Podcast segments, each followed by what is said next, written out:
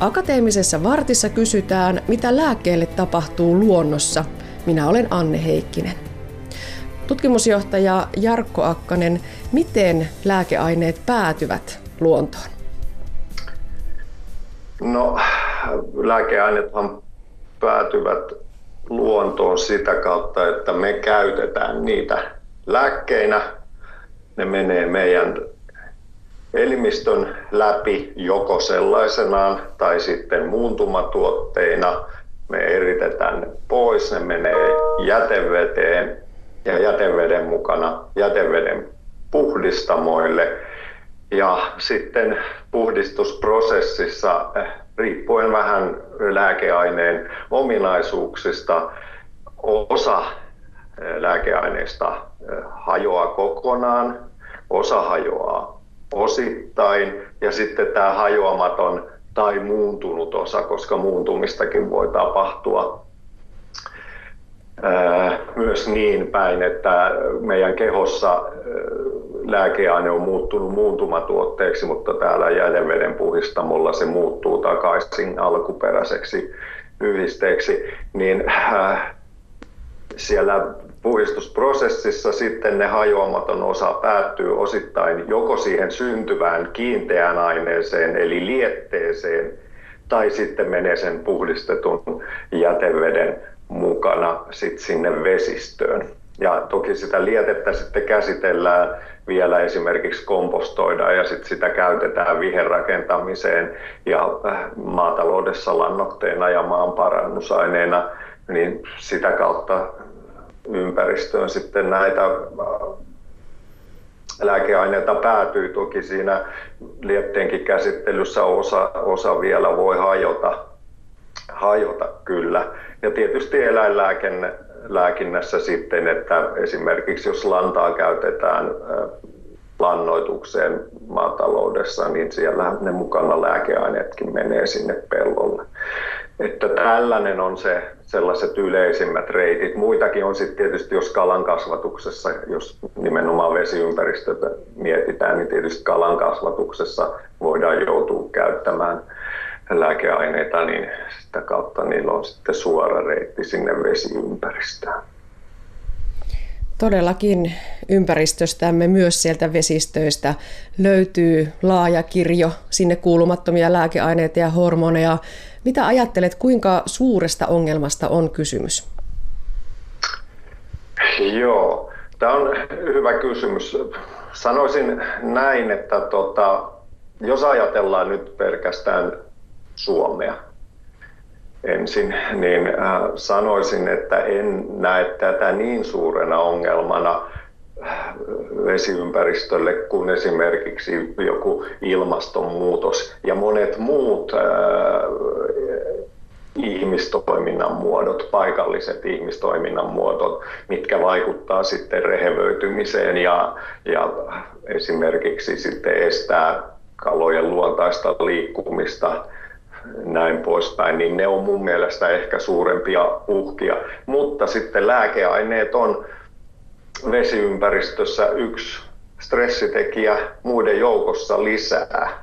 Et siellähän on paljon muitakin kemikaaleja plus sitten muuta, muita stressitekijöitä, niin tota, tämä lääkeaine on, on yksi sellainen tekijä siellä lisää. Asiaa tutkitaan koko ajan tietenkin, että minkä kuin isosta ongelmasta on oikeastaan kyse, mutta kyllähän se tietää, että maailmalla on paikkoja, jossa tämä voi olla hyvin isokin ongelma. Mutta nämä on niin kuin sitten paikallisia ongelmia, joita pystyy kyllä ehkä sitten ratkomaankaan ratkomaankin helpommin kuin, kuin näitä tiettyjä ilmastonmuutoksesta ja, ja yleisesti maankäytön muutoksesta ja näistä riippuvia tota, vesistövaikutuksia.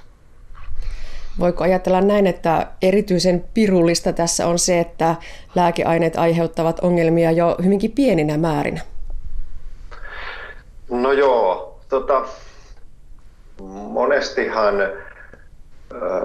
lääkeaineiden teho perustuu siihen, että niillä on joku tietty spesifinen vaikutusmekanismi, jolloin meidän ei tarvitse ottaa niitä suuria määriä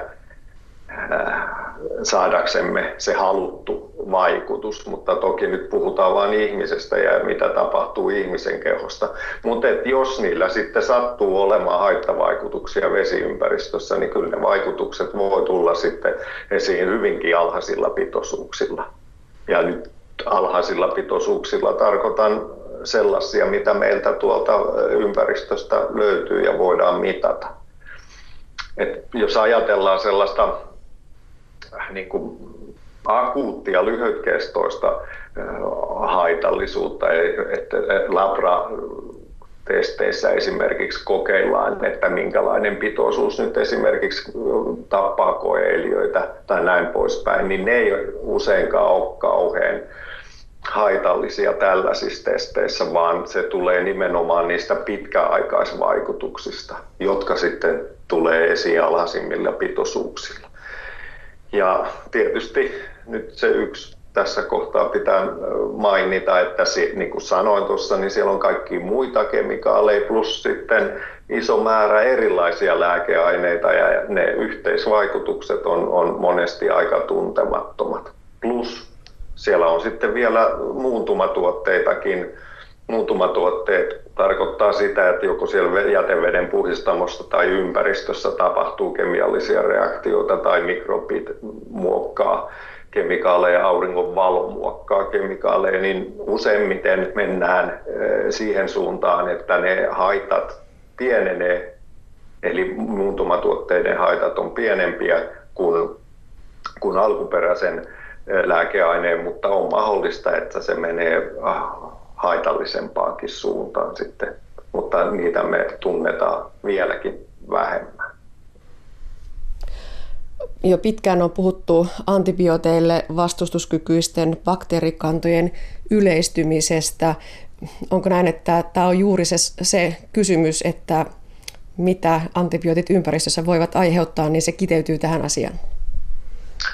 No joo, tässä on, jos antibiootteja ajatellaan, niin tässä on niin kuin kaksi puolta.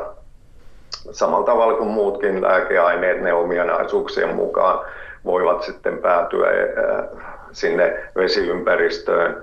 Ja tota, niillä on tietysti se oma haitallisuutensa vesieliöille, on ne sitten vesikasveja tai mikrobeja tai, tai selkärankaisia niin kuin kaloja tai selkärangattomia vesihyönteisen toukkia, mitä leviä, mitä, mitä nyt vesiympäristössä elääkään, niin niillä on se suora haitallinen vaikutus tietyllä pitoisuudella eri eliöryhmille tulee siitä, mutta sitten nimenomaan tämä antibioottiresistenssin kehittyminen. Ja nyt jätevesipuhdistamot ovat sellaisia paikkoja, missä antibioottiresistenssikeenejä esiintyy ja missä niitä voi esimerkiksi siirtyä bakteerilajeista toiseen. Ja tätä kautta meillä vesiympäristöön menee noita antibioottiresistenssikeenejä.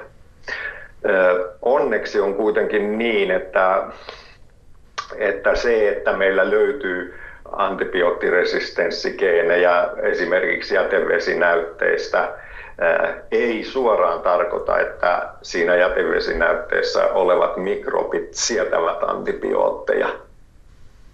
Mutta tässä on kuitenkin se vaara, että, että näin me voidaan niin kuin edistää sitä haitallisten mikrobien antibioottiresistenssin kehittymistä, ja jolloin sitten tietysti hoito hoito ei tehoa kyseisiin bakteereihin enää niin hyvin. No entä sitten hormonit ympäristössä? Puhutaan hormonihäiriköistä. Joo, tota, meillähän on monia lääkeaineita, joiden joukossa on hormoneja sekä synteettisiä hormonia, hormonien kaltaisia yhdisteitä, joilla toki on, voi olla sitten haitallisiakin vaikutuksia. Ja se parhaiten tunnettu äh, tapaus on estradioli, jota käytetään naisilla raskauden ehkäisyn, mutta sitten vaikuttavat kalojiin monin eri tavoin käyttäytymiseen, mutta ehkä vieläkin enemmän suoraan lisääntymisfysiologiaan vaikuttaen sukupuoleen ja sukusolujen kehitykseen. Ja, ja tota, tämä on siinä mielessä hyvin tutkittu, että tämä, tämä tämän etynyyli-estradiolin vaikutukset on pystytty osoittamaan kiistattomasti vesiympäristössä ja on varmistettu laboratorio- ja kenttäkokein tämä, tämä homma. Eli meillä on paikkoja, missä etinyliestradiolin pitoisuudet ovat luonnossa sillä tasolla, että se oikeasti haittaa kalakantoja. Mutta nyt tähän samaan hengenvetoon sanoisin hormonihäirikkötermistä sen verran, että se on hyvin ihmis- ja sitä kautta nisäkäskeskeinen. Eli meidän hormonitoiminta tunnetaan hyvin ja sitten kun vesiympäristöä ajatellaan, niin siellä on kaiken näköisiä tota, selkärangattomia kaloja, kasveja, mikrobeja, jolloin se hormonitoiminta ei ole välttämättä aivan samanlaista, mikä tarkoittaa sitä, että aine voi olla hormonihäirikkö ihmiselle, mutta ei vesieliöille. Mutta sitten toisaalta joku aine voi olla hormonihäirikkö jollekin tietylle vesieliölle tai vesieliöryhmälle, mutta ei sitten taas muille eliöille tai esimerkiksi ihmisille. Että tämä on siinä mielessä vähän monimutkainen homma siellä vesiympäristössä. Tutkimuksia on tehty siitä, että mitä sieltä vesistöistä sitten oikeastaan löytyy, kuinka paljon ja mikä merkitys niillä on. On särkylääkkeitä, antibiootteja, verenpainelääkkeitä, muita lääkeaineita. Jarkko Akkonen, mitä, mitä tuota, näistä tuloksista voi sanoa? No periaatteessa meillä analyysimenetelmätkin kehittyy koko ajan – siinä on aika paljon työtä, koska on noin iso määrä erilaisia kemikaaleja ja lääkeaineita siinä, että se analytiikka on suht haastavaa, jotta saataisiin esille kaikki mahdolliset aineet, mitä siellä on. Mutta Suomessakin on jonkun verran, ei nyt mitenkään hirmu paljon tutkittu asiaa, että mitä sieltä löytyy, mutta jonkun verran kuitenkin, mutta periaatteessa sieltä löytyy niitä lääkeaineita, mitä me käytetään jos haluaa esimerkkejä mainita, niin on, on kipulääkkeitä, kuten parasetamoli, ää, opioidijohdannaisia, kuten kodeiini, tai sitten tota, hyvin ihmisten tuntemia ehkä tulehduskipulääkkeitä, niin kuin ibuprofeeni, diklofenakki, sitten kolesterolin alentajia, rauhoittavia aineita, beta-salpaajia, verenohinnuslääkkeitä ja sitten tietysti niitä mainittuja antibiootteja ja sitten hormonia, sitten mielialalääkkeitäkin jonkun verran. Ja sitten niin kuin mainitsin tuossa jo, niin lisäksi näitä muuntumatuotteita, joita me sitten ehkä vähän vähemmän ollaan vielä analysoitu sieltä ympäristöstä. Ja jos ajatellaan, että minkä verran niitä siellä vesissä ja vesistöissä on, nythän kun näitä lääkeaineita, samoin kuin mitä muuta tahansa kemikaaleja vesistöön päätyy, niin osa pysyy vesifaasissa ja hajoaa sitten, kulkeutuu kyllä jonkun verran, mutta hajoaa ajan myötä. Mutta osa voi varastoitua sedimenttiin, jossa nämä hajoamista pohjasedimentti, missä nämä hajoamisprosessit on sitten hitaampia, jossa se sitten vaikuttaa pohja, voivat vaikuttaa pohjaeliöstöön ja sitä kautta esimerkiksi pohjasta syöviin kaloihin. Mutta jos pitoisuuksia ajatellaan,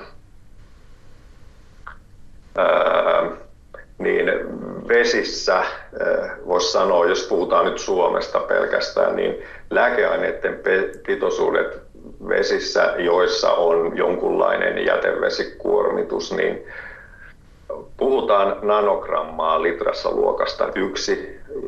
Nanogrammaa litrassa siitä ylöspäin kymmeniä nanogrammeja. Ja jossain tapauksissa mennään myös yli sadan nanogrammaa litrassa, siis gramman miljardisosa litrassa.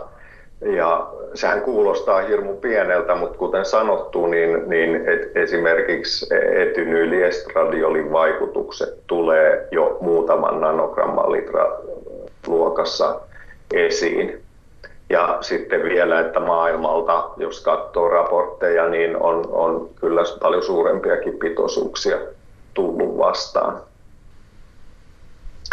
Ja kuten todettu, niin nämä lääkeaineet on lisä siihen muuhun kemikaalikoktailiin, mikä vesistössä on tarjolla eliöstölle ja ovat sitten siinä yhtenä stressitekijänä muiden joukossa.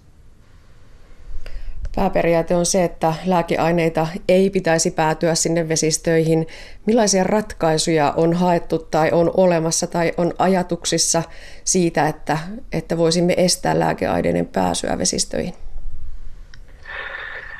Joo, no ratkaisujahan on äh, ja tietysti niitä riskejä yritetään koko ajan selvittää. Että jos me ajatellaan esimerkiksi niin, niin äh, lietteen käyttö, äh, maatalouskäyttö ei ole ma- maailmalla edes joka paikassa sallittua. Meillä sitä jonkun verran käytetään.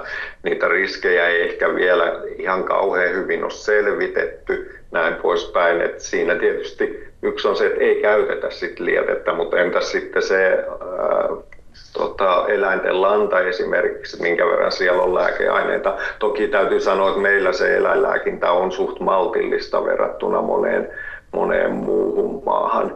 Et, et se jätevediputsareilta tuleva lietekin pitäisi käsitellä resurssina, ei, ei jätteenä. Mutta sitten jos me ajatellaan jätevesien puhdistusta, niin, niin siihen löytyy kyllä ratkaisuja. Se on jäteveden puhdistamolle yksi palikka lisää, jolla näistä lääkeaineista aika hyvinkin voisi päästä eroon. Mutta tässä on nyt sellainen kysymys, että, että, että sehän lisää tietenkin jäteveden puhdistuksen kustannuksia, koska esimerkiksi energiankulutus, puhdistamon energiankulutus kasvaa, se prosessin hallinta vaatii lisää työtä ja silloin on mietittävä hyvin pitkälti, että tuoko näin suuri satsaus tarpeeksi hyötyjä, eli voiko ympäristö sitten paremmin, paremmin näiden muutosten kanssa ja miten hyvin systeemit toimii, niin tämä, tämä tuo pikkasen lisää vaikeusastetta siihen, siihen hommaan. Et, et lääkkeiden käyttöä monella tapaa on vaikea vähentää. Meillä on aika hyvin reseptilääkkeet ja näin päin pois hallussa.